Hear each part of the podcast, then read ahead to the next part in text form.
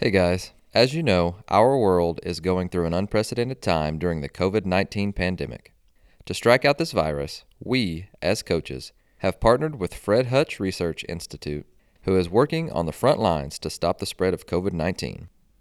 Please consider donating to hashtag coaches versus COVID, and here's a word from Hutch. Your support for Fred Hutch is a strike against COVID 19 and a step toward a healthier world.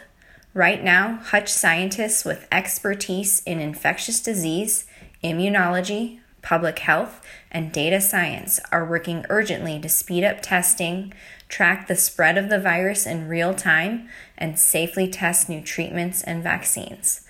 Your contribution to Coaches versus COVID will help expand this urgent work. Donate now at fredhutch.org slash coaches versus COVID. Hello and welcome to Ahead of the Curve. I am Jonathan Gelner, and thank you so much for joining us. Today we're joined by UCLA head baseball coach John Savage. As UCLA's head coach, John has established the Bruins as a consistent national championship contender. They reached college baseball's pinnacle in 2013 as the Bruins won their first ever NCAA baseball title. Under his guidance, UCLA has advanced to the postseason in 11 of the last 15 seasons, hosting an NCAA regional in 6 of the last 10, including 4 straight from 2010 to 2013. On the show, we talk about steps that he and his staff have taken to build the culture that we see today.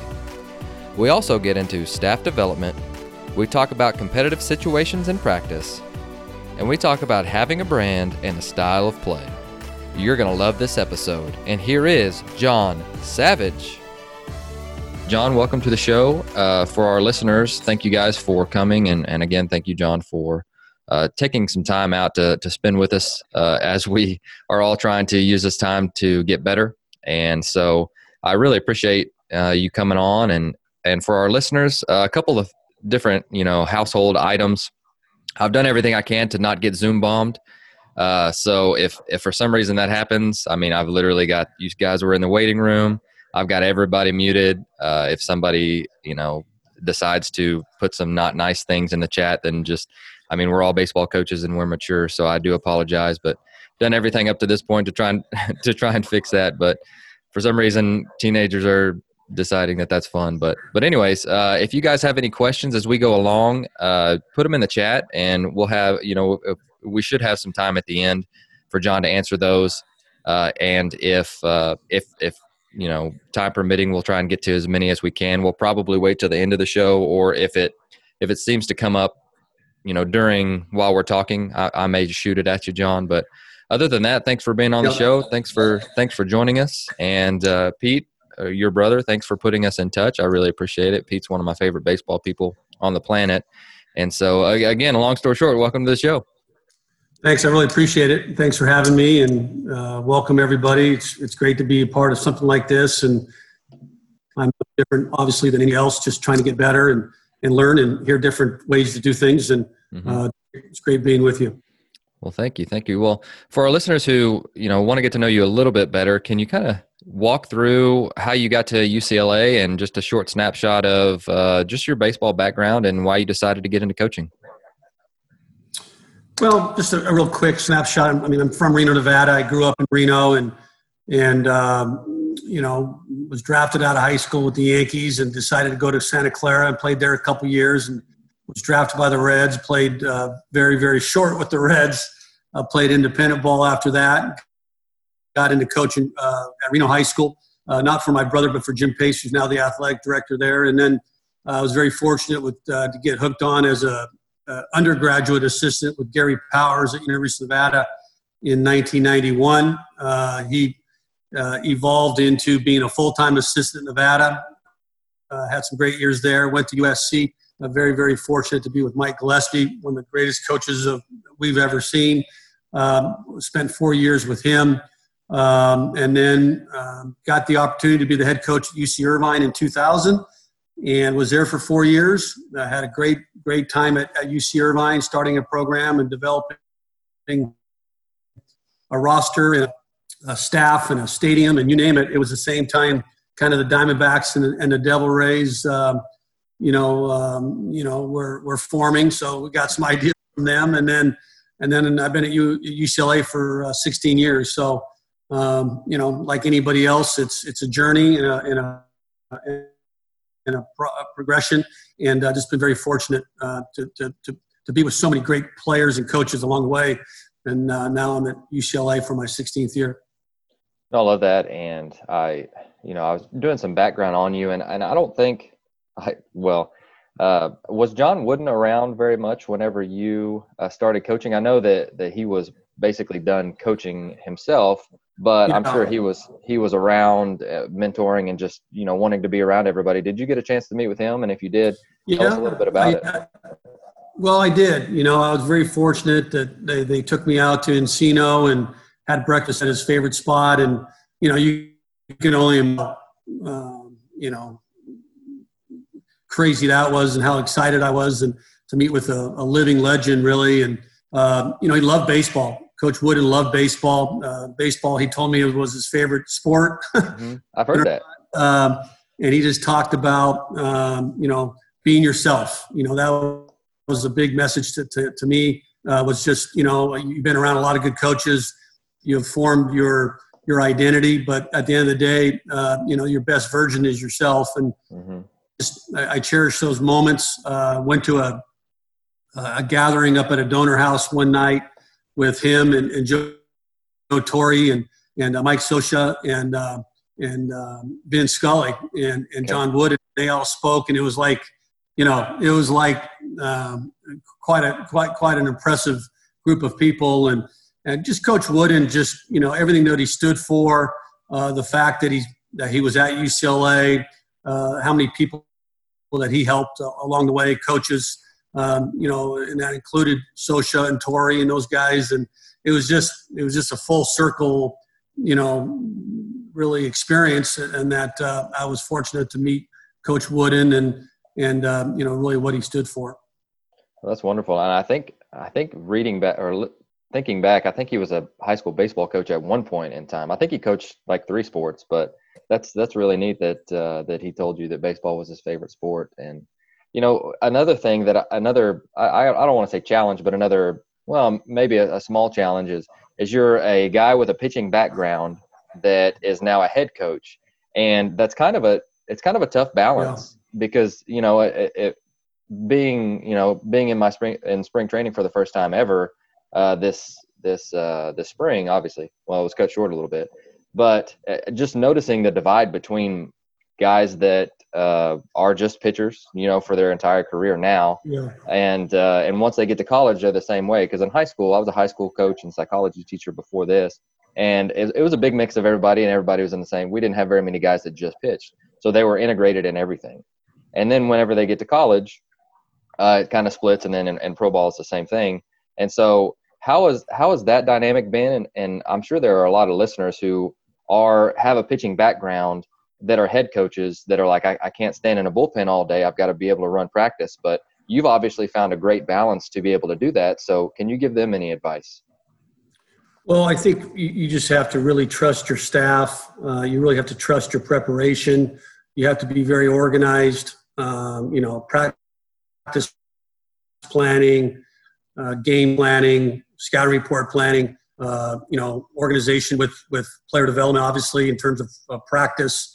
Um, it's just um, it's just so important that you know you're you're you're present on wherever you're at. Uh, you're in the hitting cage. Um, you know, you're, you're watching guys before practice, and then you may go over to the bullpen and work with a guy. Um, you just have to be very, very organized. You have to have very good people around. Um, and then the players need to know certainly what the expectations of practice are and, and really what the objectives and so forth. But um, I think pitching is, you know, arguably the, the most important part of the game. Uh, um, I think good pitching and good catching will uh, determine a lot of times how good your team is uh, at the end of the day. I mean, there's so many other components, obviously, but mm-hmm. um, you know, it's a big aspect of it. And and you know, I only have you know, we, we all have some strengths and we have our weaknesses. And, and one of my strengths, I feel, is is on the pitching side. So Sure. uh, I really don't want to lose that. And I, I've, I've seen coaches make mistakes of take you know giving their strength away and and so forth, and then all of a sudden they're not really in charge of anything. So. Uh, it's been a very good balance at UCLA. Um, I've learned from a, a lot of guys that have done it. Uh, there's coaches that we've, uh, you know, we coached against. Uh, George Horton be one of them. I mean, he, he was one of the premier guys at that.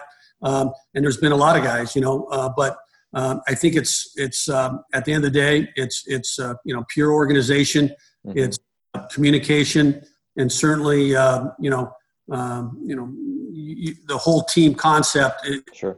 is your number one priority. But uh, you know, post practice, uh, pre practice, bullpens.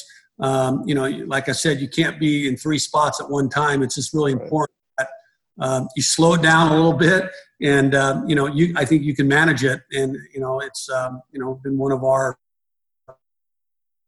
go tos really. No, I love that answer, and I, I'm sure again that's that's a tough balance to have too. And so whenever whenever you do have you know uh, obviously an outstanding pitching coach like you do now, whenever you're going through the hiring process, do you say, "Hey, this is what we want to do," and if this kind of fits with what you know you believe in, then obviously you know that would be a good hire. Because I I, think you know a lot of of, of head coaches they hire a pitching guy and they just like, hey, just go you know do Yeah. your thing. And so again, that's another dynamic because you want them to have some autonomy, I'm sure, but you also have your style of play and your brand that that you're looking at from a holistic perspective. So is that kind of where am I, you know, on the right track here? Well, you definitely have to have a pulse on everything that goes on in your program. I mean, you have to know the terminology of, of each segment. You need to know uh, the progression of each player, uh, where they're at, so you don't interfere with that. Nothing's worse than a head coach bopping into a, a drill and disrupting it. Um, I think that's something that you need to keep in mind. Uh, you need to really understand uh, that, that that where that player is in terms of his development. Uh, you need to make sure that each uh, like a, you need to coaches need to have roles and Mhm. um, you know they, they need to be very specific on their roles. Um, you can you can have them connect with other players for sure. I mean that's very healthy.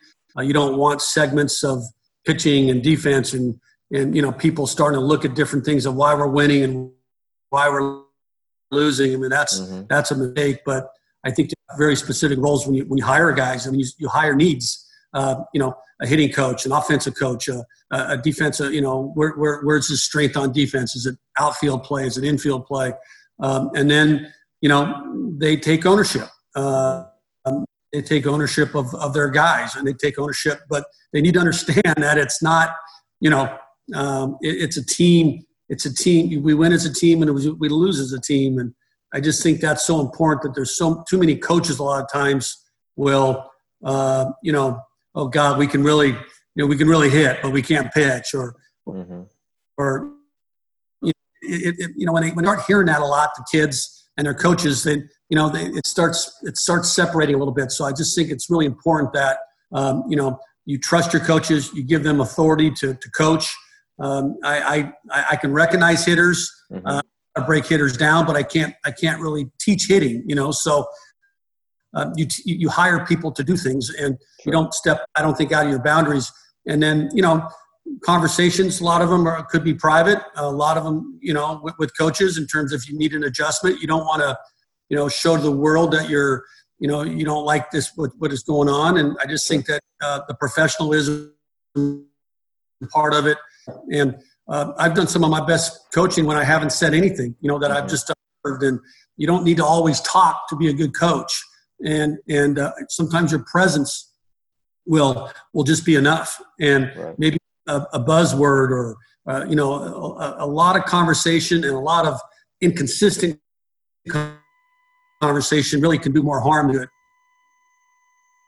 No, I, I love that, and, and again, thank you so much for going into depth on on what that looks like. And uh, as I was doing some research at, for our conversation, I, I stumbled upon I think it was an ABCA talk that you gave a couple of years ago, and and you talked about having a brand and a style of play that you guys truly believe in, and and I think that anybody watch that watches you uh, can kind of see that. And you guys are pitch and play defense, and uh, you said that you guys work fast and you're really tough with two strikes. Uh, can you kind of walk us through? So again, it, it, for us listening, after seeing you uh, and your maturation and, and your team process throughout the last couple of years, now that I've heard that, I'm like, yeah, that's that is UCLA baseball. That is the brand. But how did you come up with that, and then how do you instill that on a daily basis? Well, that's it's, it's it takes it takes time to get to to get good, and and and there's you know you, you can have the same program and different teams. So so different teams uh, could have different personalities, and and there's different strengths. Um, so I think you know we always want to be a championship look. You know, I mean, we want our our clubhouse to have a championship look. We want our, our stretching lines to have a championship look. We want our base running drills to have a championship look. And it's not an act. It's not a a staged. Uh, you know, it's real. It's it's it's it's really uh, who we are. And I think the more you can you can teach guys, um, you know, to, to be part of that culture um, I, I, just think it's it's you know uh, that internal leadership that I always talk about within the players. I mean, any good teams have really good leaders. Um, some some people believe in captains, some people don't believe in captains. That's I think that's a coach's choice. But at the at the same time, that those people really know the pulse of the program, and and coaches think they do. Um, they want to have pulses, but at the same time, I think the players, and particularly the guys have been in program as Bruins for, for three or four years. They know to, they know to lead the way. And I think if you uh, teach consistently, I think if you, um, you know, know how to respond to adversity, uh, they see that. Uh, all of a sudden, they, they start acting not like you, but they start responding like you. Um, and I think it, it, it molds the culture. And uh, like I said, um, you know, anything good takes time. And uh, there's there's things that come up, and um, it's just so important that uh, they know the principles of, of the program. Uh, everybody's talking about process. We don't talk about process that much. It's more about standards and principles and objectives and, and so forth. Um, and you know, I think that's been been really good. Uh, we talk about uh, the principles of competing. Uh, be very external uh, as Bruins. Um, you know, uh, we're not a, a huge rah rah type operation like in a dugout or you know on a field per se, but uh, we want to we want to present ourselves a certain way. We want to we want to be the same team if we're up 10-1 or we're down 10-1 and that's these are all difficult things to do um, mm-hmm. in there it, you know it's a very tough game uh, uh, kids don't realize how difficult this game is until they start playing at the higher levels when the, the levels go up you know the truth be told, the, the bad players go away and and smarter players. You know, you talk to major league players and you just realize how smart they are and mm-hmm.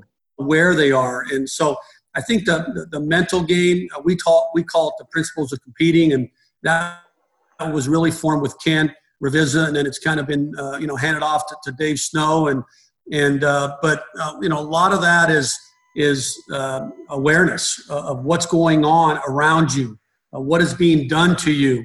Um, you know how, how do how do how do i adjust off this this pitcher what is he, mm-hmm. doing? Um, you know how's this field playing? How's the wind blowing? Uh, how, where's the sun at?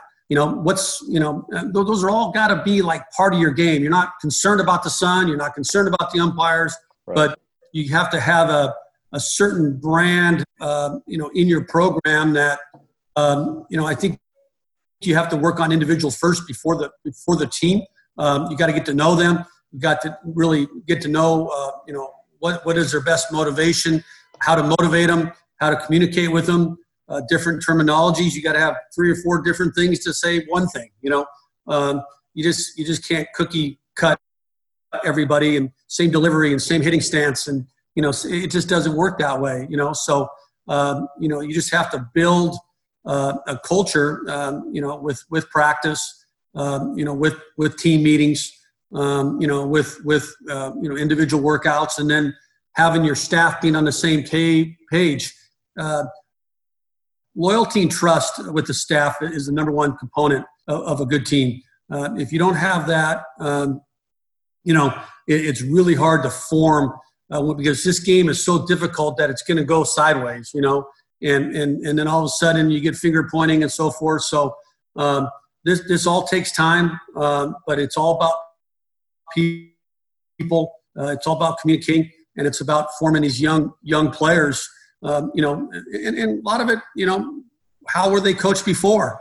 Um, you know, I know, uh, you know, Coach Ozella, I think, on the, I mean, we've had some unbelievable players from Hart High School just because they know they know how to act, they know how to to listen, they know how to compete. Uh, you know, so it does help knowing where they come from. But uh, you know, we've had to change a lot of guys, uh, you know, throughout our careers, just like everybody on this on this on this call. But um, you know, you can change guys and you can form guys into your culture and and like I said, it's it's fun to be a part of that. And um, you know, it, it, it, changes from year to year. Uh, players move on. We want players to move on. We want players to be professionals. You know, after three years, we want them to, to be you know uh, you know their own corporation. I guess you would say after after they become professionals. But uh, being part of a team and, and, and you go to the major leagues, they're teams. The teams that are winning world championships are real teams and you know the Nationals were a great example of that. So um, you know, winning a world championship and an NCAA championship, I don't think is a whole lot different. I mean, a lot of the ingredients uh, are the same. Uh, it's not about one guy or one superstar or six superstars that kind of do their own thing. It's it's really uh, it's an individual it, it's an individual game a lot of ways. It's a confrontational game in a lot of ways but within a team framework. And, and that's what you, you know, they, uh, Coach Ward always says, you know, you signed up for a team. You signed up for a team game. It's not tennis. It's not golf. It's not swimming. Uh, you know, this, this, is a team game, but uh, you got to have the necessities to be able to fight one on one. You know, it's just it's just that type of game. That's what makes this game so great. Well, I got so much there to there to unpack. I, I think that's fantastic. Uh, and one thing that that I want to get to, and, and I'm jotting down notes as we go here because I think that that you left us a ton of different nuggets just in that you know that 10 minute talk there. But uh, tell us a little bit about you know what what does championship behavior look like? Like you talked you talked about you want everything to look like a champion would do. Now is that is that something that you preach on a daily basis? That's just like, hey, what would a champion do here? Because I, I, think that that's that's not it's not like you're asking them to hit go five for five with five bombs, yeah. right? Yeah. But it's like mm-hmm. okay, you just struck out. Now, what would a champion do there? And so, has that have you seen that help shape some of the behavior that you're wanting to see, just based on, hey, we're all going to hit adversity, but it, you know, best player in the world, Mike Trout, hits adversity. What does he What does he do? What does he look like? Uh, just different yeah. things like that. But I, I really, I love that a lot. I think you know, anybody that's ever played for us, I mean, I, I can't repeat myself a lot, um, and that is a lot of times uh, for a reason. Um, I am a pretty simple uh, guy when it comes to you know messages and and and, and ways, but um, yeah, we do. We, we, talk to them consistently, day in and day out. Uh, we make things very competitive. Uh, we do change things up, but there are some basic parts of practice uh, base running and team defense and team offense and you know different uh, approaches that day in batting practice. Uh, obviously, they vary, but um, I just think consistency is the at the end of the day. Uh, you know, this game, you everybody's watching all these MLB Network games, and and you know Bob Gibson and Vida Blue and Goose Gossage and, and all these guys and George Brett and all these games, and it's it's really fun to watch some of these games. But the game, you know, it, it hasn't changed changed. I mean, the count offs, and you know, I just think the game is supposed to be played a certain way at the end of the day. And uh, you know, you can add as much emotion as you want into it, or as little as emotion as you want. But uh, I just think it goes back to uh, what what do you want as a coach? What how do you want your players to respond? Uh, you have to correct guys. Uh, you know, you have to correct them. You got to correct them right away. Um, you know, uh, you don't want to embarrass people. You don't want to uh, talk down on people certainly, but you want to you want to you know understand that hey that's that's a very good response or that's you know not a very, very good response. Uh, right. And and then you know we go over the game after the game, and and that's you know kids don't have their, their their their memory span and their and their learning span is, is as everybody knows on this call is is not not that long and so you got to make sure that the moment is right i think timing is critical uh, for a coaching staff to give messages uh, there's sometimes you know you're ready to pull your hair out and and and you know what you know let's let's let's let's talk about this tomorrow um, you know, I think I think timing is essential for for coaches, and um, you know, for player development. Uh, you know, you don't want to confuse players uh, on what they're doing if they're having success. You know, um, you know, you, you want to keep on building success. You don't want to get in the way of. I've seen guys have success, and you talk about it too much, and then they don't have success and quickly. I mean, this game, you know, um, this game can, can flip on you in a, in a hurry, and it's just so important that um, each day, uh, you know, uh, an opportunity to get better, um, and and and and know know there's going to be adversity, and and and then make sure you're handling adversity uh, the way you want, uh, not only as a staff and as as a as a as a um, you know as as players. Um, and you know sometimes you have to correct your staff. You know, know we don't really want to say that. You know, uh, at that time, or maybe we can say it a different way. Uh, so you're constantly uh, working with people, helping people. Um, you know, one of our main criterias of our culture is helping. Uh, everybody matters. I mean, we've had bullpen catchers be uh, as as the third, the guy hitting third on our teams. I mean, he has formed the mentality of that bullpen. He has formed uh, that starting pitcher before the game uh, he's helped that guy. You know, I mean, um, you know, it goes to trainers, it goes to managers, it goes to all our analytical people, it goes to our, our groundskeeper. Everybody matters on a team, and as soon as you start just focusing on your best player and and his needs and and you're not focusing on you know you everybody can fall into that rut sometimes and i just think it's so important that hey I, we have 33 guys this year we didn't even have the maximum 35 guys, and, and, I loved it. You know, we loved it. And one of them was really a bullpen. Uh, one of the reasons why we started off so good. So you just don't know where that strength's going to come from uh, on that team. And I think, and I learned this from Ken and, and Snowman, is just the, the readiness of players. They need to be ready when they're called on, and that's the mistake. You know, misery loves company, right? I mean, everybody has heard that saying, and you know, you get one sad player. Nobody's allowed to be sad. You know, players can get sad, and I mean when I mean sad, I mean you know head down and and so forth. So we want to we want to walk with a sense of confidence. We want to get on the field. We want to look the same. Uh, you know, we want to uh, you know look the same somewhat in terms of our uniform look and and so in terms of, of a team game.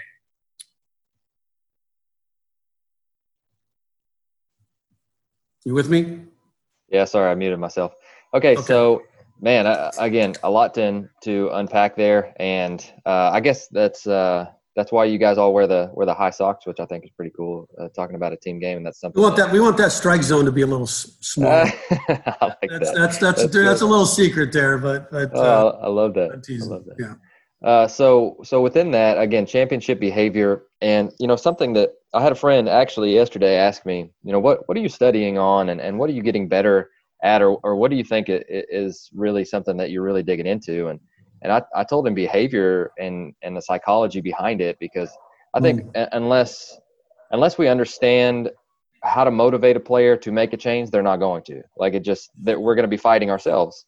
And so it sounds like that's that's something that you've been able to do which is not it's not easy. And, and it and it takes a lot longer than we usually want. But what are some different approaches that you've taken to for guys who whether that be a, a change in mechanics or whether that you feel like this guy just hasn't bought into the Bruin way what do those conversations yeah. look like because again we as coaches we have this a lot and i don't think it's talked about enough just because it's so such a broad topic and there's so many different ways to do it but I mean, at the end of the day, like you said, it's a it's an individual game, but a collective effort to win a championship. And they signed yeah. up for a team. So, kind of, what are some different ways that you go about that? And, and and again, just being the psychology ninjas and trying to figure out how to how to best benefit the player in the end. I mean, it's just it's not an easy thing to do. But but give us your best advice. Well, that's these are all really, really good questions, and we're also trying to constantly trying to find answers to all these questions. You know, I, mm-hmm. I still behavior, uh, you know, you know how you treat people, uh, how you care for people, um, you know, getting to know them off the field, uh, knowing what they're dealing with academically, what they're dealing with, uh, you know, at home. Um, I, I, I, can constantly do a better job of doing that.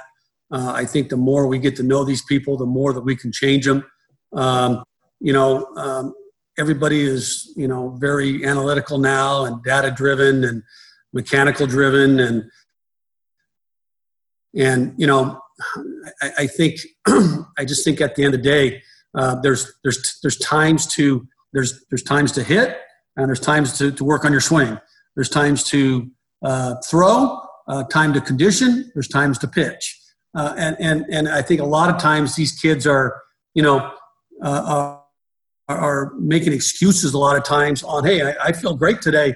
You know, I threw a bullpen and I threw, I feel really good, coach. You know, and, and, and you might evaluate that bullpen. He threw four out of, you know, 30 strikes, you know, uh, or, um, you know, I'm, my swing feels really good, but, you know, he's not really squaring the ball. I mean, I just think the separation of, of, of, of what they're working on is, is critical. Uh, if you're working on you know, a mechanical flaw, that's exactly what you're doing. Uh, you have a video session with the player. Uh, we always work on one specific flaw, front side, strength over the rubber, you know, arm pattern, um, you know, landing spot, uh, platform, extension, whatever. I mean, uh, I think you have to be very specific. Uh, don't give them a whole lot to think about. That's why, you know, and, and Snowman really brought it to our, excuse me, the uh, principles of competing, you know, and, uh, you know, we don't talk about mental game. Uh, mental game sometimes creates mental, uh, you know, confusion. And, and uh, so I think you can present things to them in a way that they can build confidence. Um, you know, you can talk to every ma- major league manager. they're at the end of the day, I'm not sure how many of those are guys are very uh, concerned about mechanics. And and you know now the hitting coach, the pitching coach, yeah, you know they're, they're working with all kinds of things with that player. I mean, mentally and physically and mechanically and approach and and the whole deal. But the, mm-hmm.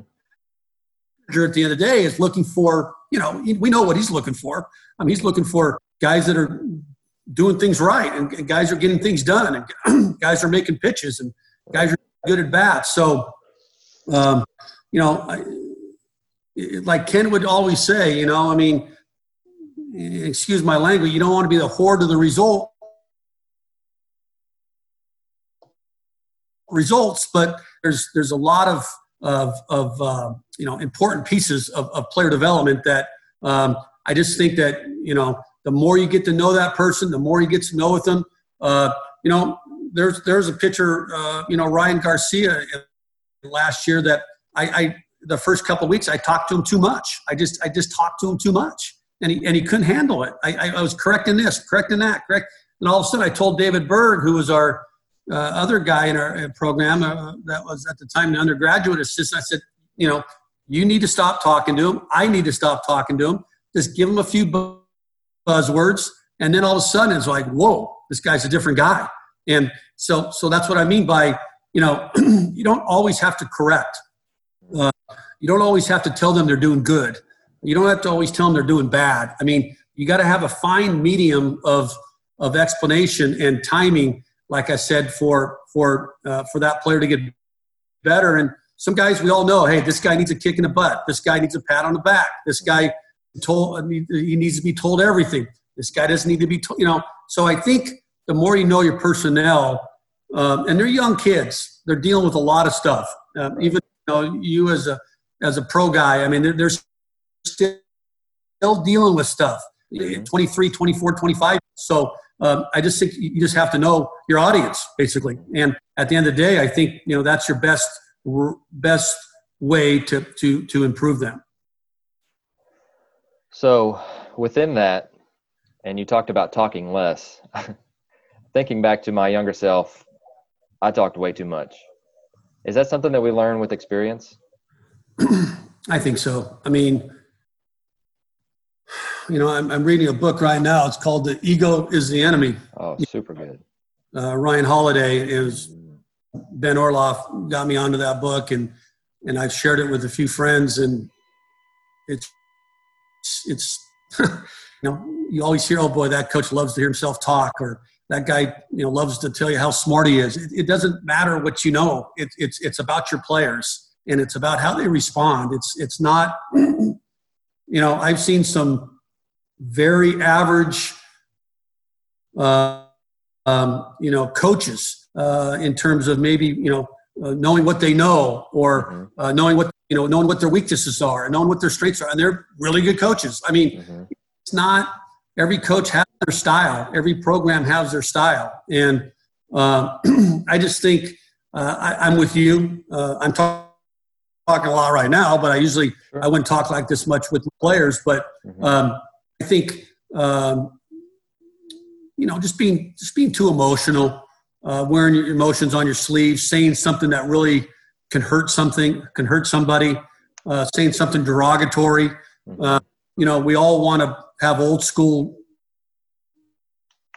characteristics in our game, but I think at the same time you got to be really self-minded and self-corrected in, in terms of you know there's really a way how to to coach this guy there's really a way how to say the certain things. Um, you know, you really you don't want it to be damning. You, you don't want it to be derogatory.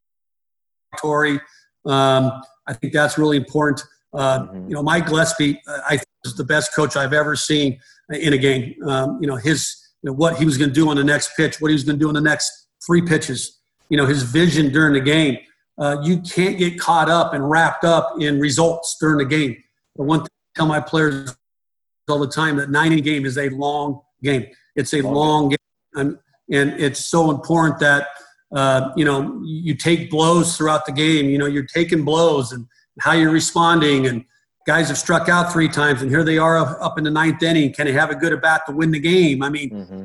how many games can, can, can, present that way to you, you know? Right. Uh, so it's, uh, you know, like you said, uh, I've learned a lot. I still need to learn a lot. Uh, I've learned from all different sources, from non-baseball people, from baseball people, uh, psychologists, um, you know, coaches from different sports, mm-hmm. uh, different ways to do things, and then, you, like you said, you know, you have to culminate into your philosophy. But I think we all look back and say, "Oh God, I cannot believe I, you know, responded that way, and, and or I should say, reacted that way when I was younger." And I talked way too much, and mm-hmm. bullpen took a 20 pitch bullpen took an hour and 10 minutes because you know, right. you know, session took you know 30 swings took hour hour and five, and it's just you know it, you need flow in this game. You want you want momentum right. in this game. You want you want rhythm. This is a rhythm type game, and and you're trying to create leverage. Uh, you know, this is a, an odds game. I mean, it's a it's it's a uh, you know it, it, you want leverage, but you may not have leverage. You may have two mm-hmm. strikes. Have uh, two strikes. How are we gonna how are we gonna hit with two strikes? How are we gonna survive with two strikes? Uh, maybe I am one two.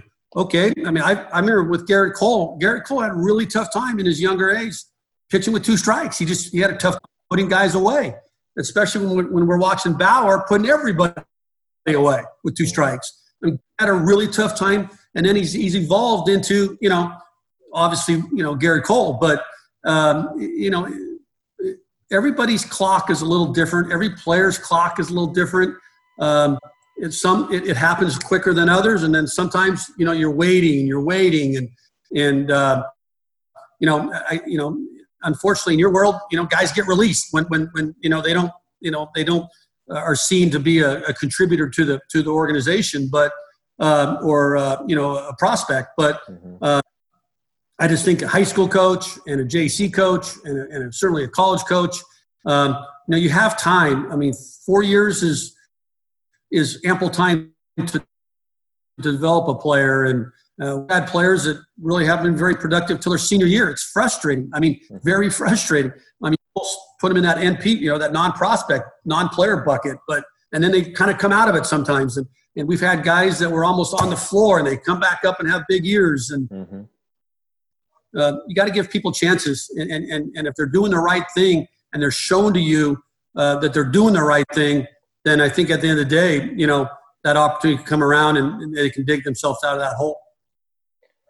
Well, and right, right in line with that, you guys do a really good job of recruiting, and, and, and you've got guys that are, you know, all every guy that you get is a really good high school player that has been, you know, the the apple of their parents' eye their entire lives, and they've been told how good they are, which sometimes we need as baseball players, right? Because yeah. friggin' beats us down.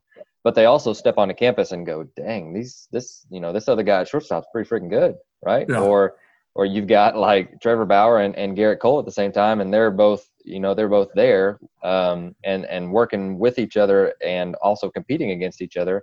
But uh, say you've got like two shortstops, one of them's going to play, and the other one may have to play a different position. So uh, you're going to have these talks every year, I'm assuming, with playing time. Uh, yeah. So how, how do you do that? Because we'll have role players in high school. We had guys that, that were like the last guy off the bench, and we didn't want them to get frustrated.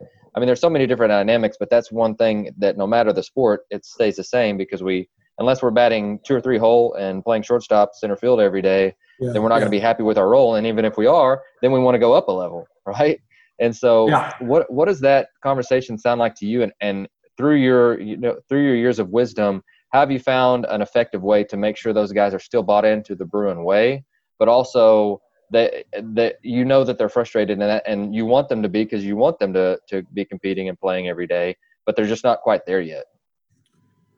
Yeah, well, I think the one the one thing that we always can use now, the example of Major League Baseball. You know, there's so much uh, utility. There's so much uh, guys moving around, infielders playing outfield, outfielders coming in. You know, I mean, you know, who would ever think Max Muncy be playing second base for the LA Dodgers? I don't right. think he ever thought that when he was Baylor. Uh, so I think I think you can kind of use that uh, you know, Bryce Harper was a catcher, and you know, uh, you know, different guys. Jayson Werth. You know, they have everybody's. You know, a lot of times guys have moved positions, um, and uh, you know, defense is a critical component of our program. You have to be able to play defense if you want to play somewhere. Uh, it could be first base. It could be, which is a, a tough, tough defensive position. It's a, a very underrated defensive position. But um, you know, um, I, I, think it's it's important that they find a niche uh, that they find you know something that they do well, um, and then they can, can, be contributors. They can find a role, uh, whatever their role becomes, they have to accept, and then their role will grow the more they can do. It's just, it's mm-hmm. it's math, you know. It's it's you know if if you get really some good at bats off the bench. Uh, there's injuries that, that, come into play. There's performance that comes into play. Uh, there's there's there's going to be opportunities. That's the bottom line. And, you know, we always tell them you don't need to be, like you said, five for five. You don't need to be Superman when you come off the bench. You just need to have a contributing a bat. You need to have a contributing defensive play. Uh, you need to be part of the team. You need to, you know. Um, so I think that's what we really stress is is is you know you, if you want to be part of this team, uh, it's more about just the batter's box. It's just more about you know it's it's it's there's so many more uh, you know elements of of of, of winning uh, of, of of what's going to help you win as a team that uh, you need to learn you know you need to learn um, being a utility player you need to learn uh, you know, we'll recruit like you said we'll recruit shortstops and move them we'll recruit center fielders and move them mm-hmm. if you have more athleticism on the field I mean, everybody wants that. You know, everybody wants shortstops playing second and shortstop playing third and a center fielder playing left. And mm-hmm. but you know, sometimes it's your turn. I mean, James Kaprielian was a, a reliever on our national championship team, and then you know our number one guy and our first rounder a couple years later. I mean, they they have to wait their turn. Um, you know, uh, like you said, we you know we've had Brandon Crawford, we had Nico Gallego. You're not going to play shortstop, Nico. As, as a, you know, you're just not. I mean, he's right. not Crawford's not moving uh, for now. Now he could get hurt. Um, you know, you are going to. You know, I mean, but but you know, until he leaves, you know, you know. So I think you got to, uh, you know, you got to show commitment toward players, but at, at the same time, you got to understand and give them examples. You got to show them the history of the game. Uh, there's all kinds of history of game players that have been moved offensively and and the versatility. That's the word I'm looking for. Is versatility uh, of that can play different positions. Uh, catchers, you know, everybody's had two good catchers. Now, what do you do with them? You know, you DH one, you play one at first, you want to play at third, play him in the left. You know, uh, you know, you, you find opportunities, you find matchups. I think matchups are a big deal. Um, you know, you know, I mean, look at everyday left-handed hitters in the major leagues. There's not a lot of them because they just a lot of them can't hit left-handed pitching. You do, then you become one. You know, I mean, uh, some right-handers clearly can't hit right-handed pitchers. Uh, mm-hmm. So, you know, there, there, you know, there's all kinds of different matchups that presents opportunities. I think as a coach, you need to understand and be willing to to put guys in, give them opportunities. You got to give them hope. Uh, I was around Rick Vanderhook and, and Stevie Pearce, two unbelievable coaches, and they and they they taught me you got to give players hope. You know, you got to give them opportunities. Um, you know, you know, you got, and that and that goes to back to you know you're up ten to one or you're down ten to one, and hey, let's you know get these guys opportunities. I mean, there's guys have been given opportunities in mop up mop up games, I guess you would say, or you would say that I guess in, in a football game or something. But right. and all of a sudden, you know what? You know, th- those are bats are pretty good. Let's give that guy more opportunity. So um, it's not where you start. It's, it's really uh, where you, you finish and where you evolve. And, and Ken always taught us that in terms of he always gave us examples of guys in, in the Omaha World Series back in the day with Fullerton, guys that didn't never played in the first 20 games, didn't even travel, uh, that, that ended up being contributors, you know. And I just think that it's a, it's, it's a, you know, it's a, it's a, it's a long game. It's a long season.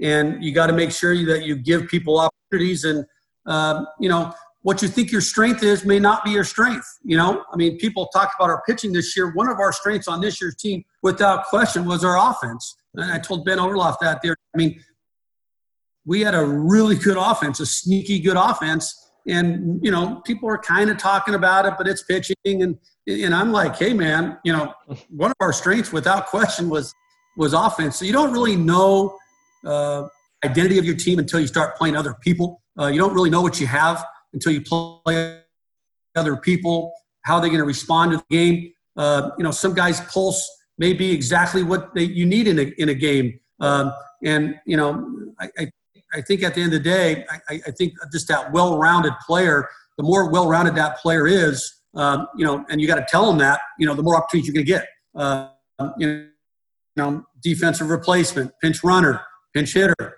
uh, you know, left on left, seventh inning guy, eighth inning guy we you know we've had we try to establish roles so they know what to expect, and we always tell them that the more the better you do, then obviously your role expands. Well, and I'm sure you can attest to this. It, it happens every year. Like uh, there's always a guy who outgrows their role, outgrows no their role that that, and, and then they're they're looking at us going, "Yeah, you guys are idiots for not seeing this." And you're like, "Oh, okay, yeah. okay." Look, uh, at the World, look at look at World Series championships. There's always right, you know, yeah. Steve Pearce, you know, or you know, done things at the highest level, you know, Howie Kendrick, I mean, those are real professionals. I mean, not downplaying those guys at all, but I mean, those guys, you know, they popped up in, in, in a, you know, Dave Roberts stolen base, you know, with the Red Sox. I mean, that was one of the biggest plays in the, in the history of the game and the history of that, that World Series, obviously. So mm-hmm. I don't know what's, what's going to trigger a game and, and, what, what, what type of play or, or what type of, uh, you know, response. And, it's that's what makes this game so so great. Oh, I, I love that. And and uh, speaking of Ben, Ben's on the call, and uh, I've been trying to get Ben on the podcast, so I'm I'm going to put a little pressure on him with that right there.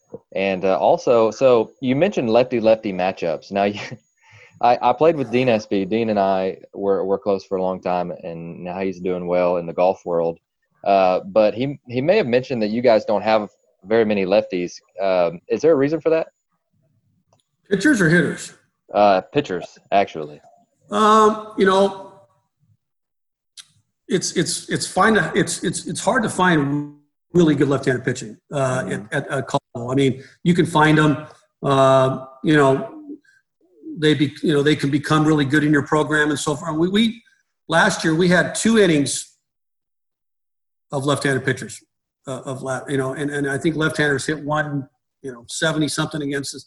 I mean, I think everybody everybody wants left-handed pitching. I mean, who you know who's who's, who's to say that you won't want left-handed pitching? But uh, some high school programs may not have any any left-handers. I mean, you get what you get.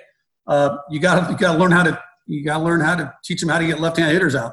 Uh, you got you got you know.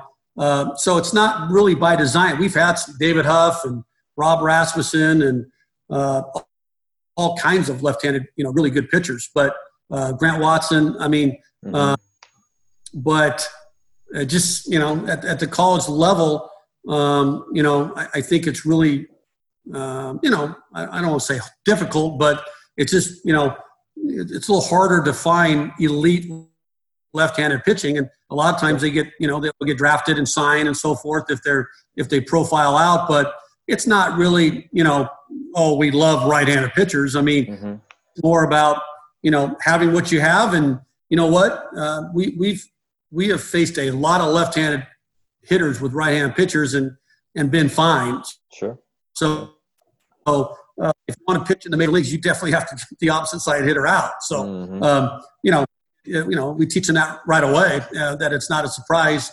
You know, with the ability to pitch in and pitch up and breaking ball down and the change, of course, and you know, there's all kinds of ways to get people out. But I just think that um, it's funny that Espy would say that because I, uh, you know, I, I, don't know. You know, it, it's it's uh, we're always looking. Trust me, we're looking for left-handed pitching. It just sure. um, they're either five foot nine or six foot 5 mm-hmm. and the six mm-hmm. foot aren't coming, and the five foot nine guys usually do. So, um, you know, it's, it's just a funny dynamic. Uh, you know, um, it, it's just funny how the left-hander you know fits into our game. You know, it's just mm-hmm. so you know their stuff can be a little and they don't need to have as many, you know, weapons as pitcher. It's just it's a funny dynamic that people aren't really comfortable hitting against left-handed pitchers. Some some right-handers. We've we've seen. That. So um, I don't have a great answer to that, but I thought uh, that was a great answer. Uh, anybody that has a good left-handed pitcher, trust me, I, am interested. okay. uh, on yeah. uh, and, and, they either ha- lefties either have an outstanding pick move or they have zero pick move. There's really no in between on those either. Like right. yeah. Some guy that's like, oh my God, you know, it looks like Herman Munster and he can't hold anybody on, or some guy. Friggin' Andy Pettitte. You know, you're just glued to the base. I mean, you're not going to go anywhere. So you're, uh, you can teach that. teach them ways to get better, but uh, you know, it's like a jump shot. You know, it's like a breaking ball. I, I compare a breaking ball to a jump shot. Mm-hmm. Specifically, the I think the feel for the ball and and and body awareness and and and is so important that you know that's why Maddux and Smoltz and Glavine were such good golfers. You know, I mean, they had such good feel for the ball and and and feel for their you know their movements and so forth. Where some guys, you know, it's it's like a bull in a china shop. Don't they just don't understand space and they don't understand movement and you know they they have well, maybe one pitch or two pitches and it's harder and harder. You know, mm-hmm. it's it's just you know, uh, players have different uh, types of uh, levels of feel. Absolutely. So one thing that that you guys have the luxury of whenever you're recruiting uh, at the level that you're at, uh, you have internal competition between because most of the guys that are there are really good, right? And um, and I'm sure you would say, oh, you know, different levels at, at, for different positions, different things like that. Uh, but another thing that that really it heightens awareness, it helps us to remember things better, and it just turns our brain on is competition. You know, and every day if, we're competing against someone or something, then it's going to make us better. And so, are, are, there any like fun ways that you guys do that, or just any ways that you guys build that into practice, uh, off the field, on the field, but just it, I, I'm I'm sure you know. Speaking to you now, you're a competitive guy. We we as baseball guys, we're all we're mostly all competitive. Uh, but are there any ways that you build that into to practice or just the team setting in general? Well, I think you know, at least in Southern California, you know, um, you know, you see a lot of really good examples of, of, of competitors. I mean, you see pro teams, you see college teams, you see different sports. Um, so I was lucky enough to, you know, to see an Augie Garrido coach, coach against him. Um, you know, George Horton, uh, Pat Casey, Mark Marquess. Um, you know, uh, of course, being with Mike Gillespie, Dave Snow. Um, you know, so you saw you saw some really high level uh, competitors and and how they coach their teams. They're as competitive as their players. Um, you know, Pete Carroll, when, when he was at USC football, I mean, all the people talked about was how competitive their practices were and, and their depth. And so I think, you know, we don't have any really magic uh, competitive drills. Um, you know, we, we do believe in, in, in, in competitive rosters, in, in competitive depth. Um, obviously, you put them in drills where there's there's pass or fail. Um, either there's you know good grades or bad grades um, of execution. Of course, all sorts of team offensive uh, situations, uh, some team, team team defensive drills, uh, point systems. Um, so yeah, I mean absolutely, you put them in some sort of competitive atmosphere to where uh, you know they they are they they fail uh, and they fail in front of their whole team. And and how does that player you know uh, how does he how does he respond? You know what's the next ground ball look like? What's the next at bat look like? Uh, so I, I, think you know the competitiveness part is is so critical uh, and i talk about the principles of competing i mean i talk about principles of competing here and some of the things i would say would be uh, you know pitch to pitch task to task 100% of what you have uh, requires self awareness, a recognition, refocus, self discipline. You don't have control over what goes on around you, only how you respond to it. Um, attitude is a decision. Trust your preparation. Adversity is an opportunity to show your character. Be external. Uh, me first you, us first them. Uh, think positive, think confident, act big. Uh, uh you know, those are energy outward, play with an edge. I mean, those are all characteristics of competition, um, but uh, it can't be fake. It can't. Mm-hmm. Uh, it, it, can't only be when you're comfortable. Uh, it can't be only at home. It can't only be when you're up. It can't only be when uh, you know you're two for two and you feel pretty good about it. And I got my two hits for the day, and my day's done.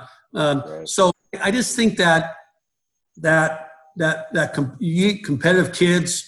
Uh, you put them into a competitive environment, a competitive drill, and then and then you can form them in terms of really how you want them to respond. And like I said, we don't have any sort of magic answer by no means, um, you know. But um, I, I, I, really think, uh, you know, in, in, in, I use Coach Ward as example. He's a very, very good coach, uh, as Coach Peters and Coach Gallego are. And mm-hmm. so, you know, we will get competitive in inter squads. Uh, I can feel it. Uh, I felt that with with Coach Vanderhook and Coach Purse. You know, and that that builds your awareness of right. oh boy, they're taking advantage of the slow leg. They're taking advantage. You know, this guy can't hit a breaking ball, or we're taking advantage of this guy. Um, we, you know, we we try to do enough to where we can expose a player's weakness within the groundwork of they know I got to get better at that. You know, and I think uh, or you know, and that that'd be kind of on the on the not the negative side, but just more on the, the reality side is really what they need to work on, and and we're exposing it. You know, uh, um, you know, I've always said on the West Coast, and, and no disrespect to anybody on the West Coast, you just you know your your holes get exposed so quickly. Um, you know, your running game or your catching game or your defense or your your short game or your short game defense or your outfield play or your you know your your infield play. I mean, you know, everything needs to be you know everything needs to have high attention to it. So sure. uh, I just think it's so uh, valuable that you understand you know competition within practice. Um, you know, competition in the weight room, of course. Uh, your, your, your strength coach is also, you know, hearing this. Um, you know, they're competing weight room. Uh, you know, they're competing in drills, movement drills, conditioning drills. Uh, I think that's all healthy at the end of the day. I mean, like I said, I don't have a you know three or four pillars of of, of that, but I just think you know you, you build it each and every day. They, they they start getting the picture pretty clear. I love that, and I also I love that you threw in the kind of fake tough guy uh, reference. You know, the the guy who's who's always up or always down, and and that's not that's not competitiveness. You know, I, I I believe that competitiveness is just being disciplined all the time, like or as often as we can uh, yeah. in those moments. And and so you again, you've got you guys have done a great job of recruiting, and you've got guys that that are really good.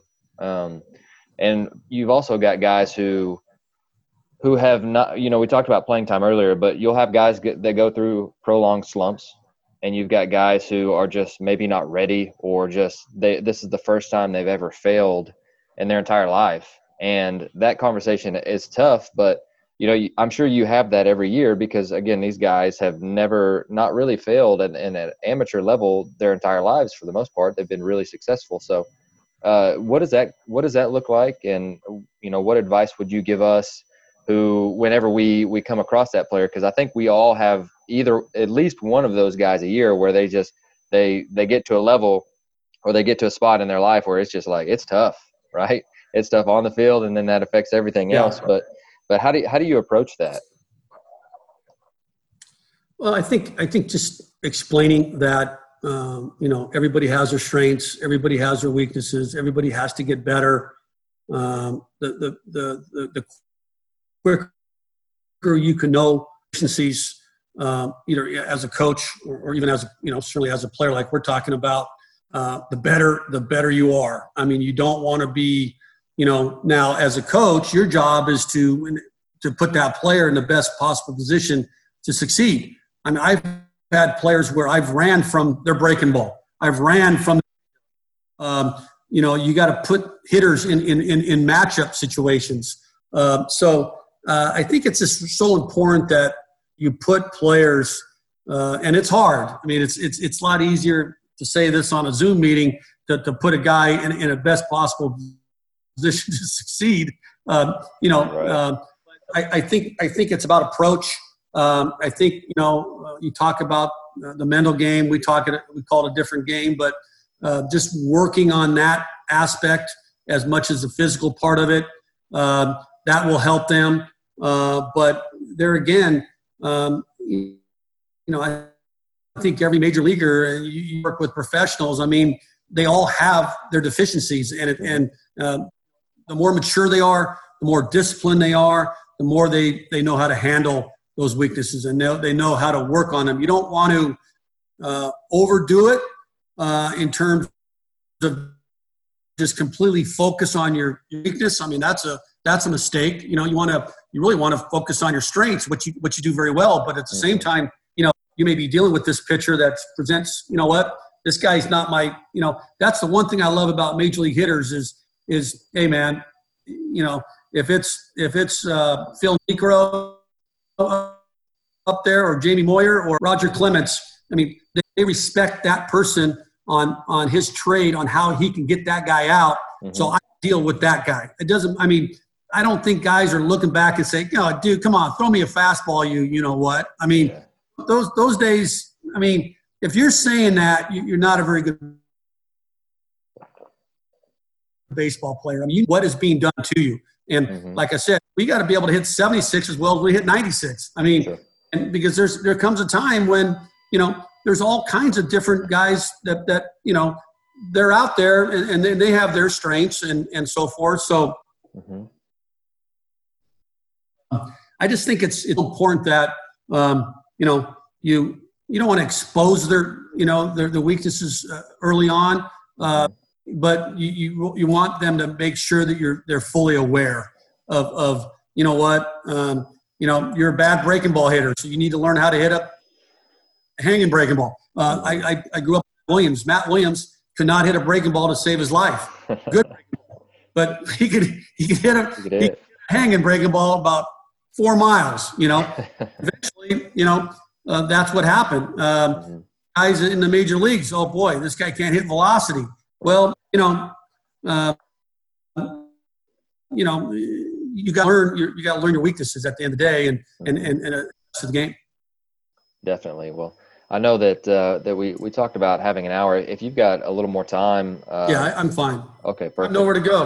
You know? Oh, per- well, let's just do this all day then. Twelve hours of it uh, with with, um, with staff development, you've had a lot of guys that have gone on and, and been head coaches, and I had I talked with T.J. Bruce last week and doing a you know a fantastic job over there, and he spoke extremely highly of you. You so I, two things. Number one, uh, how are you preparing those guys? And then also, I, I wrote down that you know when again with your ABCA talk that you guys did it like a three day trip with each other where you're just kind of confined to a short space. And, and TJ talked about uh, doing that too. I don't know if it was three days, uh, but uh, he talked about the, like the staff getaway. Um, do you guys still do that? And then then also again, you're you're I, I'm assuming since you've had so many, you're preparing those guys to be head coaches someday. So from a, a head coach's point of view, how are you doing that? Well, I think I think it's important that you know, just in terms of the getaway, all that is is just really a a two or three day seminar or whatever you want to call it in terms of getting away. We, we've gone to the Cypress Cypress Court Courtyard Marriott for the last 15 years, uh, but uh, just going over the, the, the, calendar, going over philosophy, go over uh, you know practice schedules, go over player personnel, go over roster, recruitment, you name it, we go over all of it. And we have agendas. You know, Monday we're doing all this from nine to five, and nine to five on Tuesday, and maybe you know nine to one on Wednesday or something. And all that is is just organization. It's just an organization piece of of you know uh, roles uh, on a staff. Um, you know what you're in charge of, how are you going to teach it, uh, we always have a good little thing where I always say, okay, give me your first presentation to the players. We're, we're the players, and, and then we'll critique it a little bit. What you could do better. It could be a, like uh, it could be a, uh, you know, a PowerPoint or a chalkboard, or it could be just be, you know, handing out paper. I mean, uh, you know, present your first presentation to the hitters, uh, your, to the pitchers, uh, team meeting. Um, so it's a complete organization of the whole year. Uh, and, and knowing that there's going to be all kinds of bumps along the road, uh, clearly, but they, they really know what they're doing from September to, to, to July. We call it the window of opportunity. Talk about winning a national championship is working from September to July 1st, we call it. And that's your window of opportunity to make this team better. And um, you know, so everybody gets a role. Uh, everybody gets uh, on-field responsibilities, off-field responsibilities, recruiting coordinator responsibilities. Uh, just a internal organization, I guess you would say, of of, of the program, uh, program philosophy. Um, you know, terminology, how we want to talk to these guys, uh, base running, uh, cutoffs and relays, short game, sign system. Um, you know um, I mean, we have a lot of time together, and we just do it away from the office, so there's no distractions. Uh, we just go to a hotel in Southern California, basically. But I know other coaches have gone to, you know, log cabins and you know different resorts, or you know they could do it in their office, obviously. But you know, we want the phone to be put away. We want distractions. We don't want people coming into our meetings and, and really focus on uh, coach development, really, and, and, and program development. And I think that's helped a lot of those guys. Um, they've helped me as much as I've helped them, really, at the end of the day. And I think it's it's uh, you know you know like I said, the number one component of a staff is, is loyalty. I mean, uh, I don't you know I, I've we've all probably had some a little deficient coaches in some areas, but you know what? I know that guy's going to be there. I know he's going to be loyal. I know he's going to have my back. I know he's not going to question things I mean, you don't want yes men, right? You don't want guys that are completely just yes, yes, yes, yes. Right. But uh, you know, and and you know, you want guys just as smart or smarter than you. I mean, that that you know that part about hey, I want to be the smartest guy in the room is is I think overrated. I mean, I want highly knowledgeable guys, and, and I've been like I said from uh, you know a lot of great coaches that I've worked with, and, mm-hmm. and you know been been the staff, you know part of staffs that uh, we've learned from everybody. And uh, so, you know, we're proud of those guys uh, that, that moved on. And, and um, you know, it's, it's fun to see their successes, obviously, but um, there's no secrets. I think at the end of the day, I mean, I share a lot of information and I, and I accept a lot of information. And mm-hmm. people always say, oh, you know, we know how, you know, they're going to pitch us and this and that. And, you know, they still really haven't, uh, you know, how much you share, I don't think it's ever really hurt anybody um, you know, now if you're giving away signs, of course, you know, you're sure. not that way, but uh, I think it's it's so important that you know you want to develop uh, people and you want to develop coaches around you as much as you, you want to develop players. Well, fantastic. Um, and so two more, and then we'll we'll get to uh, some of the some of the questions in the sidebar. And and again, some of you may have come in late. Uh, if you have any questions for Coach Savage, then please, by all means, throw them on the side. Uh, there's two things that that um, that I again. Well, I guess one more thing that I took from your ABCA talk, and then we have some college coaches or some high and some high school coaches that are probably going to want you to hit on recruiting a little bit. Uh, but one thing that I think we can all do now, because unfortunately a lot of seasons were cut short, and you mentioned yeah. that you have a yearly practice, and, and I'll read you know what I wrote down from that talk, and then you can kind of tell me if if you do the same thing, you do more, you do less. But you said that every every year you go through, okay, what do we have? What do we need? Where are we? What are some potential issues that we see? What do we have coming in? And what do we need to build on? Is that still a very similar model to what you do every day? Or every year, I'm sorry? Yeah, you're talking about for like uh, team team building. Yeah, and just like a like a team like a review session. Uh, so after the season, you're just kind of going through. Okay, uh, which is the time where most of us yeah. are in right now. It's like yeah, okay, I mean, now what? Yeah, yeah. I think. I mean, self-evaluating is so important, and and and I, I don't. The, the sooner I can get notes down on on on the game or or or from the video. Um, you know, games happen quick, things change quick. Uh, you got to you got to catch those moments as they come, and and so you got to really, um, like I said, self evaluate yourself, uh, self evaluate your team constantly. Um, like I said, you may think your strength is this, and after three games, you know what? Your strength is that. Or you may think your weakness is that, and you know what? My weakness isn't that. My weakness mm-hmm. is so it's it's it, it, the game evolves, you know, and teams do form characteristics and they form identities. I think I think that gets back to the championship look. It's just you know how does your team want to how do they want to play? You know how do they want to look? I mean, being around those coaches, those those you know watching Pat Murphy's teams and mm-hmm. Coach Casey and Coach Marquess and I just there's so much respect for they had a they they had true identity. You know, they knew who they were. And um, I just think that it gets back to uh, what do you want to be? You know, what type of team do you want to be? What type of program do you want to be? I mean, everybody knows there's there's programs that are bandit programs, and and you know they fly from the seat of their pants and they recruit everybody, and you know they fall out of the tree and they they get good players. They don't really. I mean, everybody knows those things go on. Mm-hmm. Um, high school programs there's high school programs like that. There's JC programs like that. There's Division One, and, and, not to say that you know that's bad. It's it's just that's their style. You just have to understand what you're playing against. I mean, you just almost accept. You know,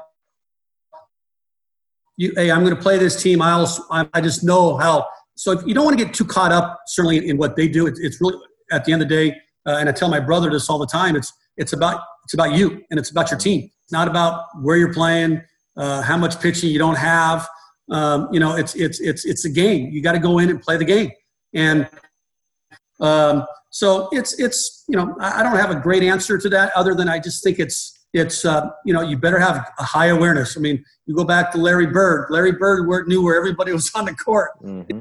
when he used to pump fake and everybody go with a fake and he'd pump back and and he you know fake a pass and and and he he'd throw the ball. I mean, you, you got to know where things are as a head coach.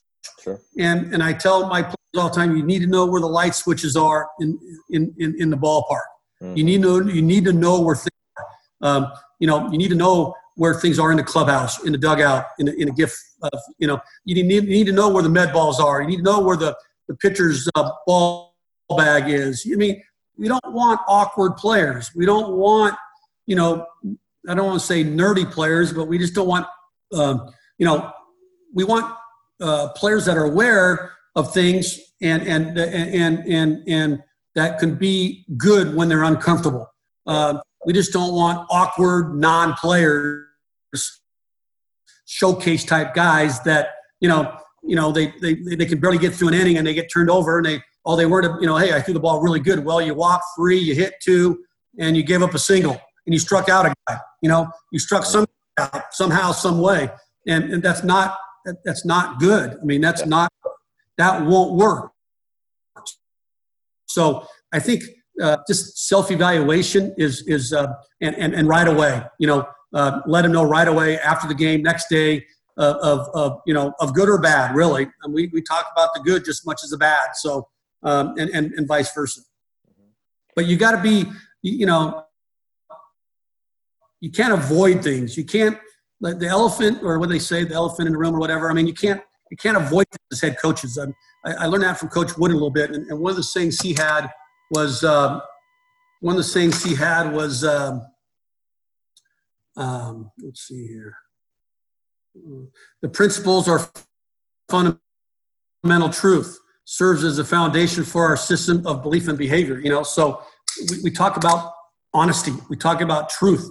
You have to be very honest with your players.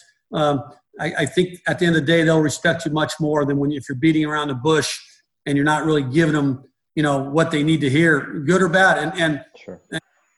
And the other thing is on that is I always tell my players and my coaches, you can't take things personal. Um, mm-hmm. If you're taking things personal, you can really find yourself in a rut. Um, mm-hmm. Find yourself, um, you know, uh, talking to players about coaches or talking to coaches about coaches and talking to your wife about how you know you don't like, like this guy and it's just not a, it's not a positive winning culture is when when people are questioning each other or people are you know, oh, he's picking on me. And that, that goes back to the player that's sad, you know. Um, I mean, Coach Gillespie was one of the greatest coaches I've ever been on, but he was, you know, he was, he could be hard on players. And, and you, you know, you had to deal with it. I mean, you knew mm-hmm.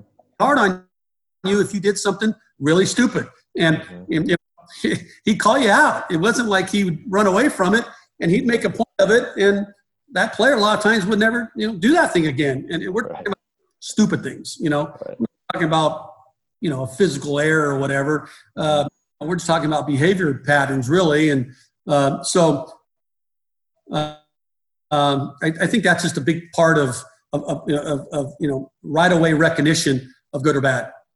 I love that. So you're out recruiting and you hear that a player, you know, pretty good. You you've gotten some feelers in in California. I'm sure that will tell yeah. you one way or another.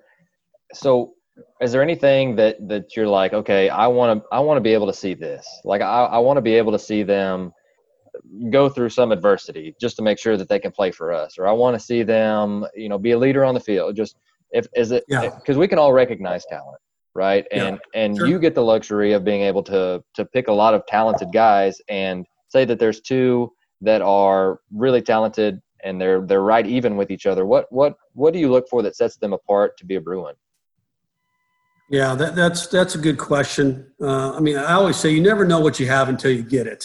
That that's you know, unfortunately, you know that's why they call it the draft, right? The draft thinks they they they have this thing, and and then three years later, he clearly is not what you know. They, he's clearly not what they was. Um, you know, you, you, just have to do as much homework as you possibly can uh, with you trust, and people that are going to be honest with you. Um, you know, how's that person treat his parents? How does he treat his teammates? Uh, you know, how does he play with nobody in the stands? Mm-hmm. How does he uh, practice? Does he train? Um, you know, his his academic resume, his transcript. Mm-hmm. Um, you know, is he a high test, low low grade guy? Is he lazy? Is he, mm-hmm. um, you know, um, there's there's all sorts of uh, barometers, I guess, and, and, characteristics that you could see that are red flags, um, and, and, you can't ignore those. And it's easy to ignore those if the player's really good, right? I mean, it, it's if the player's really good, and this guy's been kicked off this team, and he's been suspended here, and and you know, boy, the coaches really don't. I mean, those those are the tough. You know, we don't want misfits. Um, we don't want guys that will, uh, you know, interrupt the flow of the of the program. Um, we don't want um, you know disruptors. We don't want guys that are that are going to you know. I think every program, especially a college program, needs to understand fit and, and needs to understand needs. Uh, you know, I really need this position. I need these. We need to add depth to this position. Uh, what type of fit is this guy? I mean, I'll be honest. I mean, a guy a, a guy can walk in my office and you know, being in being in the UC system now for 20 years at Irvine and, and UCLA, I mean, I have a decent feel if this guy is a fit or not after you know an hour conversation. um, mm-hmm. with his family or by himself or his mom or dad or uncle or brother or whatever. Um, so I, I, think it, you know you have to do your homework other than just what you see on the field. Uh, there's just so much more. You know, how does he respond from failure? Uh, how's he, you know, is he playing differently when he knows you're there or when he doesn't know you're there? Um, you know, it's not about on and off the field, and you know, I mean, that's that's all fine and good, but I think at the end of the day is really, you know, uh, what type of character does this guy have, and what type, um, you know, um, you know, uh, lasting power does this guy have? This guy built for the long haul, or is this guy built, you know, not only projection wise, body wise, but mentality wise? And mm-hmm. you know, it, those are hard ones. You know, I think I think again, like you said, in California, you know, there's there's people that we clearly trust mm-hmm. and go to, and then unfortunately, there's some guys you don't quite believe sure. or trust and you don't quite you know everybody's good right? Or or mm-hmm. and then you get those coaches that are bad you know? I mean you know you have to look at that too. So i just think that um, you know um, you, you have to get to know them as much as you as you possibly can off the field. I mean projection right? Body growth uh, projection. I mean everybody you know i mean everybody likes you know you know it's a pretty girl right? I mean yeah let's let's you know i mean we, we, we can recognize talent, like you said. I mean, mm-hmm. is is you know Gerrit Cole's fastball or Trevor Bauer's breaking ball or Garrett Mitchell's speed. Okay, you know, I mean, everybody in the room can can really figure that one out pretty quick. But you know, mm-hmm. how does this guy fit your program? And and and then you know, you may have to really overhaul guys. You may have to when you get in, you may have to overhaul their mentality. You may have to overhaul. I mean, I'm I'm still dealing with a couple guys that are very selfish. You know, they're very selfish. They're you know they're the last one to help. They're they're always looking around to see who's going to help before them. And and you know that's the part that you want to undo and untie that uh, that, that, make them a bruin. But um, the recruiting aspect is fascinating. Um, you know you look, look at excuse me. You can look in southern california alone and and you know they come from everywhere. They come from division six division five division three NAIA, junior college, uh, Division two. Uh, mm-hmm. Leaguers come from everywhere. I mean, they don't come from you know Power Five conferences. I mean, um, you know, they come from everywhere. That's what makes this game so great. Uh, they come from different different schools. I mean, Trevor Bauer and Jim will tell you. Trevor Bauer played JV his sophomore year, and, and by the time he's his junior year, probably was the best pitcher in Southern California. I mean, that's how big a jump he made. And then his next year, would have been his senior year. He was a Division One freshman pitcher of the year. So this the the jump that a guy can make. Uh, you just don't know. Like I said, um, you know, you don't know what you have until you you, have it. And, uh, and, and a lot of that is is the makeup aspect of it. You may know physically, and and even even boy, I thought this guy threw harder. I thought this guy breaking ball was better. Boy, I thought this guy would move better. I thought he'd run better. I thought he would have a little more power. I mean, there's always there's always something that you know that player may present or not present that you know um, but you know a lot of his strength you know a lot of them have to get stronger. Uh, we all know that. Uh, that's not a you know um, some of them naturally get stronger. Some of them need the weight room more than others. Some can fall out of bed and hit. Some can't fall out of bed and hit. Uh, so every every every makeup's a little different. Um, that's what makes this game so fascinating that, you know, uh, if you look at our national championship, you know, you look at around the field and boy, you, you kind of shake your head at some of those positions and like, you know what? They, they, they played, you know, they played at a, at a different level uh, because of their, of their environment. They played at a different level because of their people around them. They played better than really who they were in some, some cases. And then, you know, then you have those really good players that, that play down on bad teams, you know, so, it's um, you know you, want to be a good player on a good team. I always tell my players the two best things in baseball are you know uh, you getting better, uh, you striving to get better every day, and you being part of a good team. You want to be part of a winning team. That team picture at the end of the day has no stat, no record, but you know what? That was a championship team right there. I'm in that picture. I want to be in that picture. And I think at the end of the day, that's a pretty valuable lesson that they can learn. Well, I think uh, if you had a mic, you could drop it right there. Uh, great answer. uh, to to a, a very uh, complex complex question, just because there's so many different layers that go into that. Yeah. Uh, a couple questions uh, from the sidebar. So Steve Roof uh, wants to know, and Steve's a, a fantastic high school baseball coach as well, but he wants to know what what you learned from your brother Pete, who is also who is one of the top high school coaches in the country. Yeah. Well, I, I mean, I've learned everything from my brothers, I mean, Len and Pete, but Pete has just taught me humility. Uh, he's taught me, uh, you know, uh, the yeah, ego. Uh, you know, don't get full of yourself. Um, he's taught me, um, you know, how to how to communicate with people, uh, how to listen to people. Um, he's just, I mean, I can't that that answer, you know, can go on and on the rest of the day. I just, I mean, he's we grew up together. Uh, we we we you know.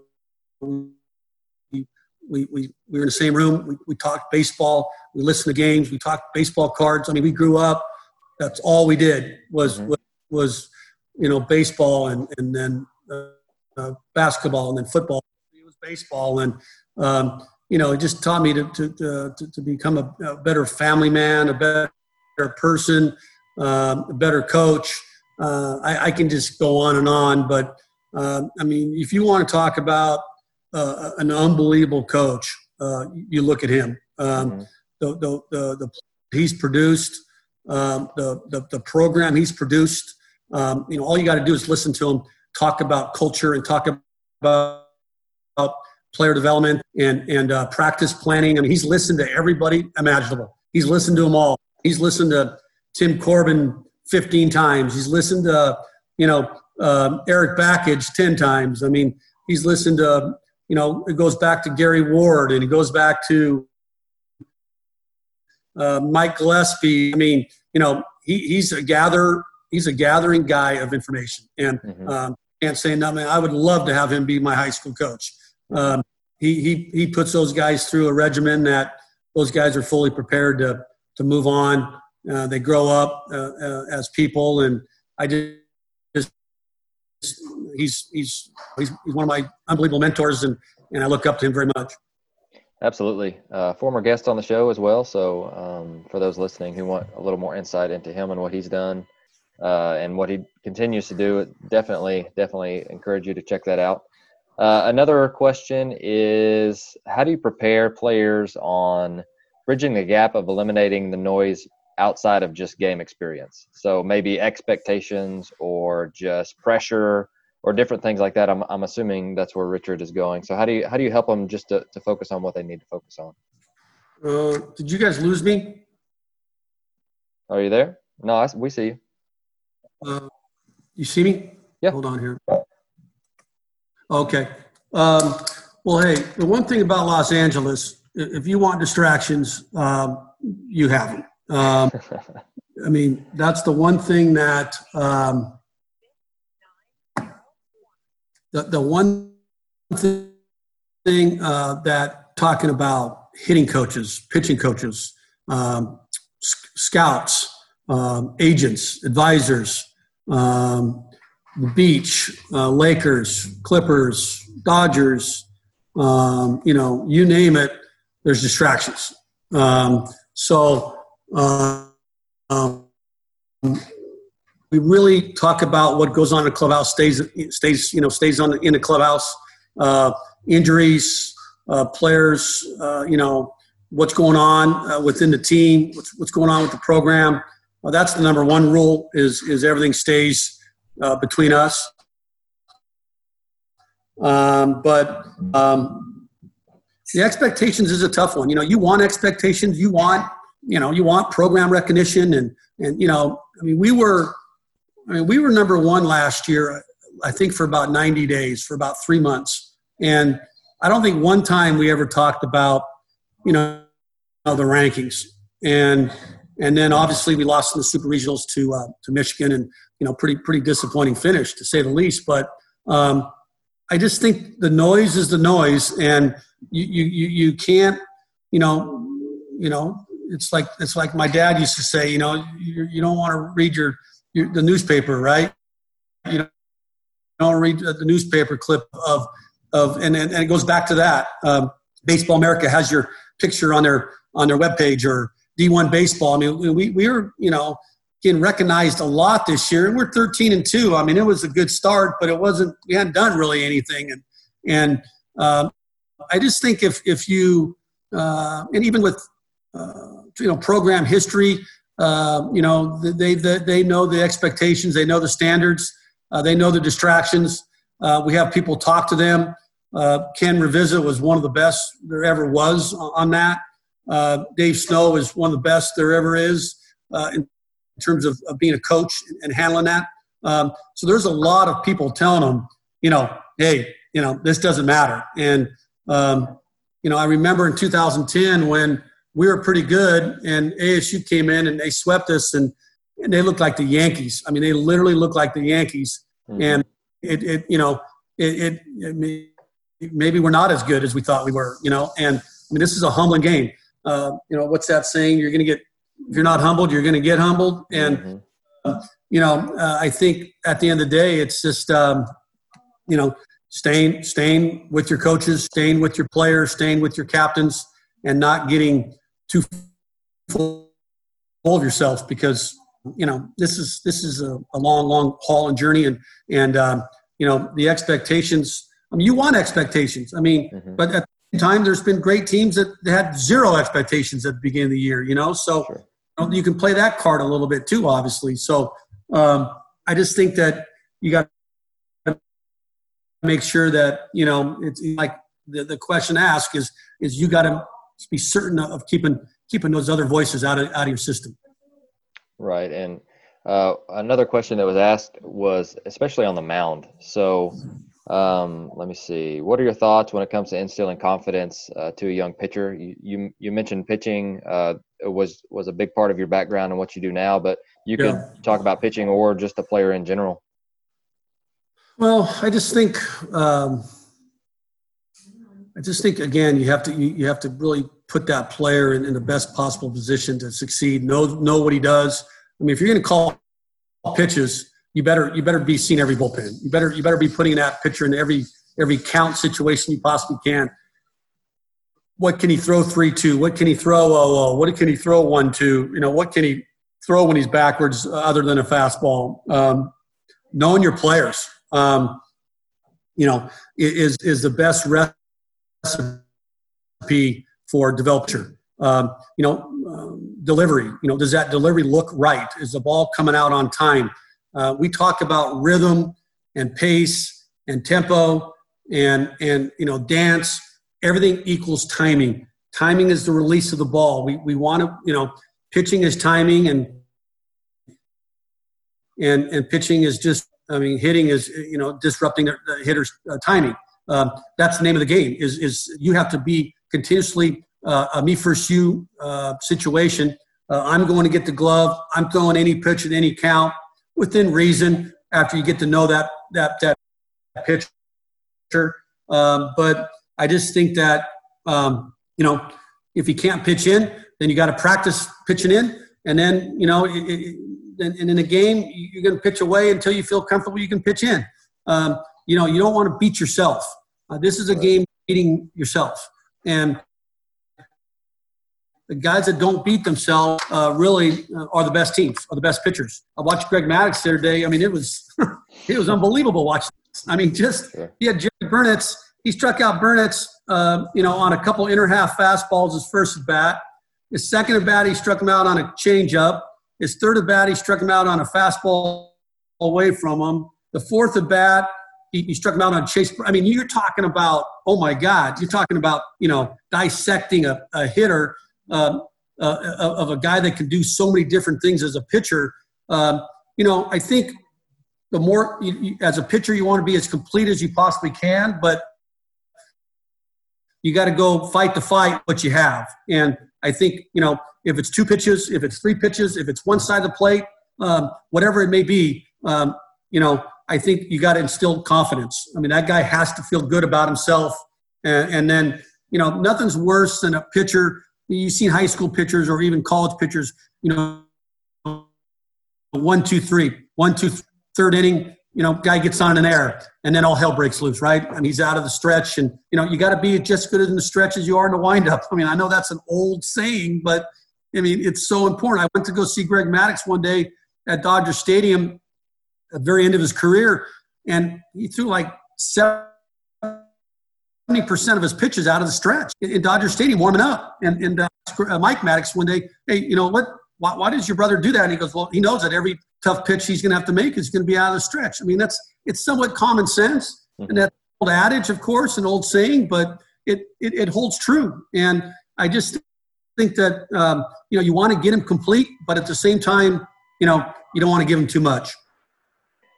I love that. Well, Coach, I've I've actually got a meeting at twelve, and I know that that we've taken uh, a ton of ton of your time, but um, I man, I, I really appreciate the insight. I love being able to have some guys listen to it and, and for you to be able to answer some questions. But uh, I'm going to give you an open mic. Is is there anything else that you'd like to tell us, uh, to tell future listeners? I mean, just anything else that you want to you want to talk about today? Well, I just you know again, I just want to give credit to you know Coach Gillespie um, and and and really um, what he did for me and my family.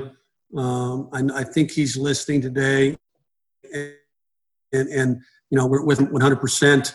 Um, you know Ken Ravizza is another guy that uh, had so many had so much impact on people uh, in every sport, uh, Olympics, uh, you name it.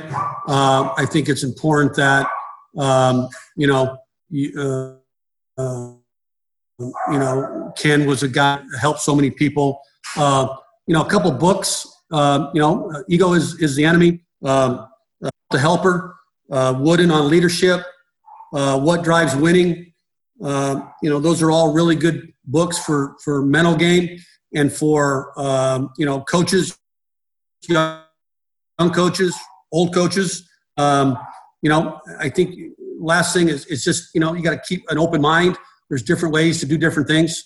Uh, that's important. Uh, you got to understand what works in your program. What works at UCLA may not work at somewhere else. You know, um, you know, depending on your, your, your clientele, depending on the people you're getting. Um, uh, you know, so that, that's what I would say. Uh, also to Kirk Saarloos, uh, his dad had a really serious, serious accident mm.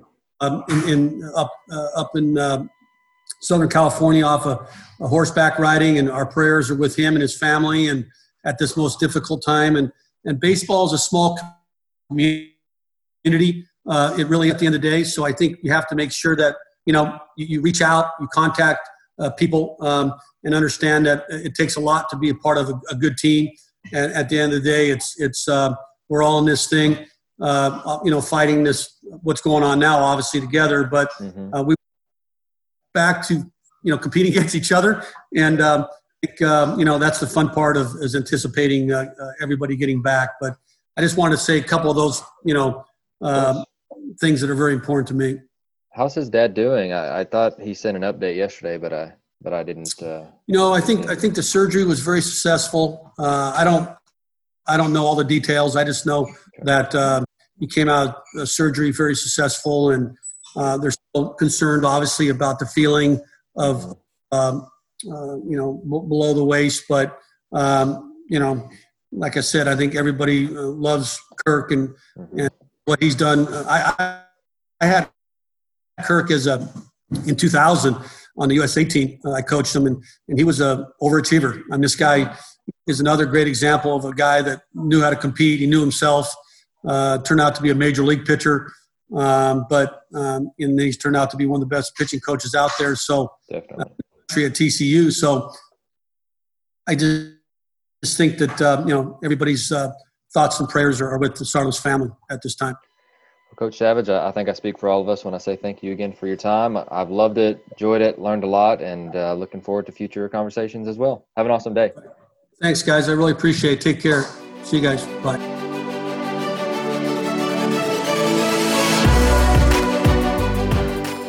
Thank you for listening to Ahead of the Curve. You can subscribe on your favorite podcast platform, which could include Apple Podcasts, Google, Spotify, Stitcher, or YouTube. And if you're enjoying the podcast, please share it on social media to help get the word out. Once again, thank you for joining us.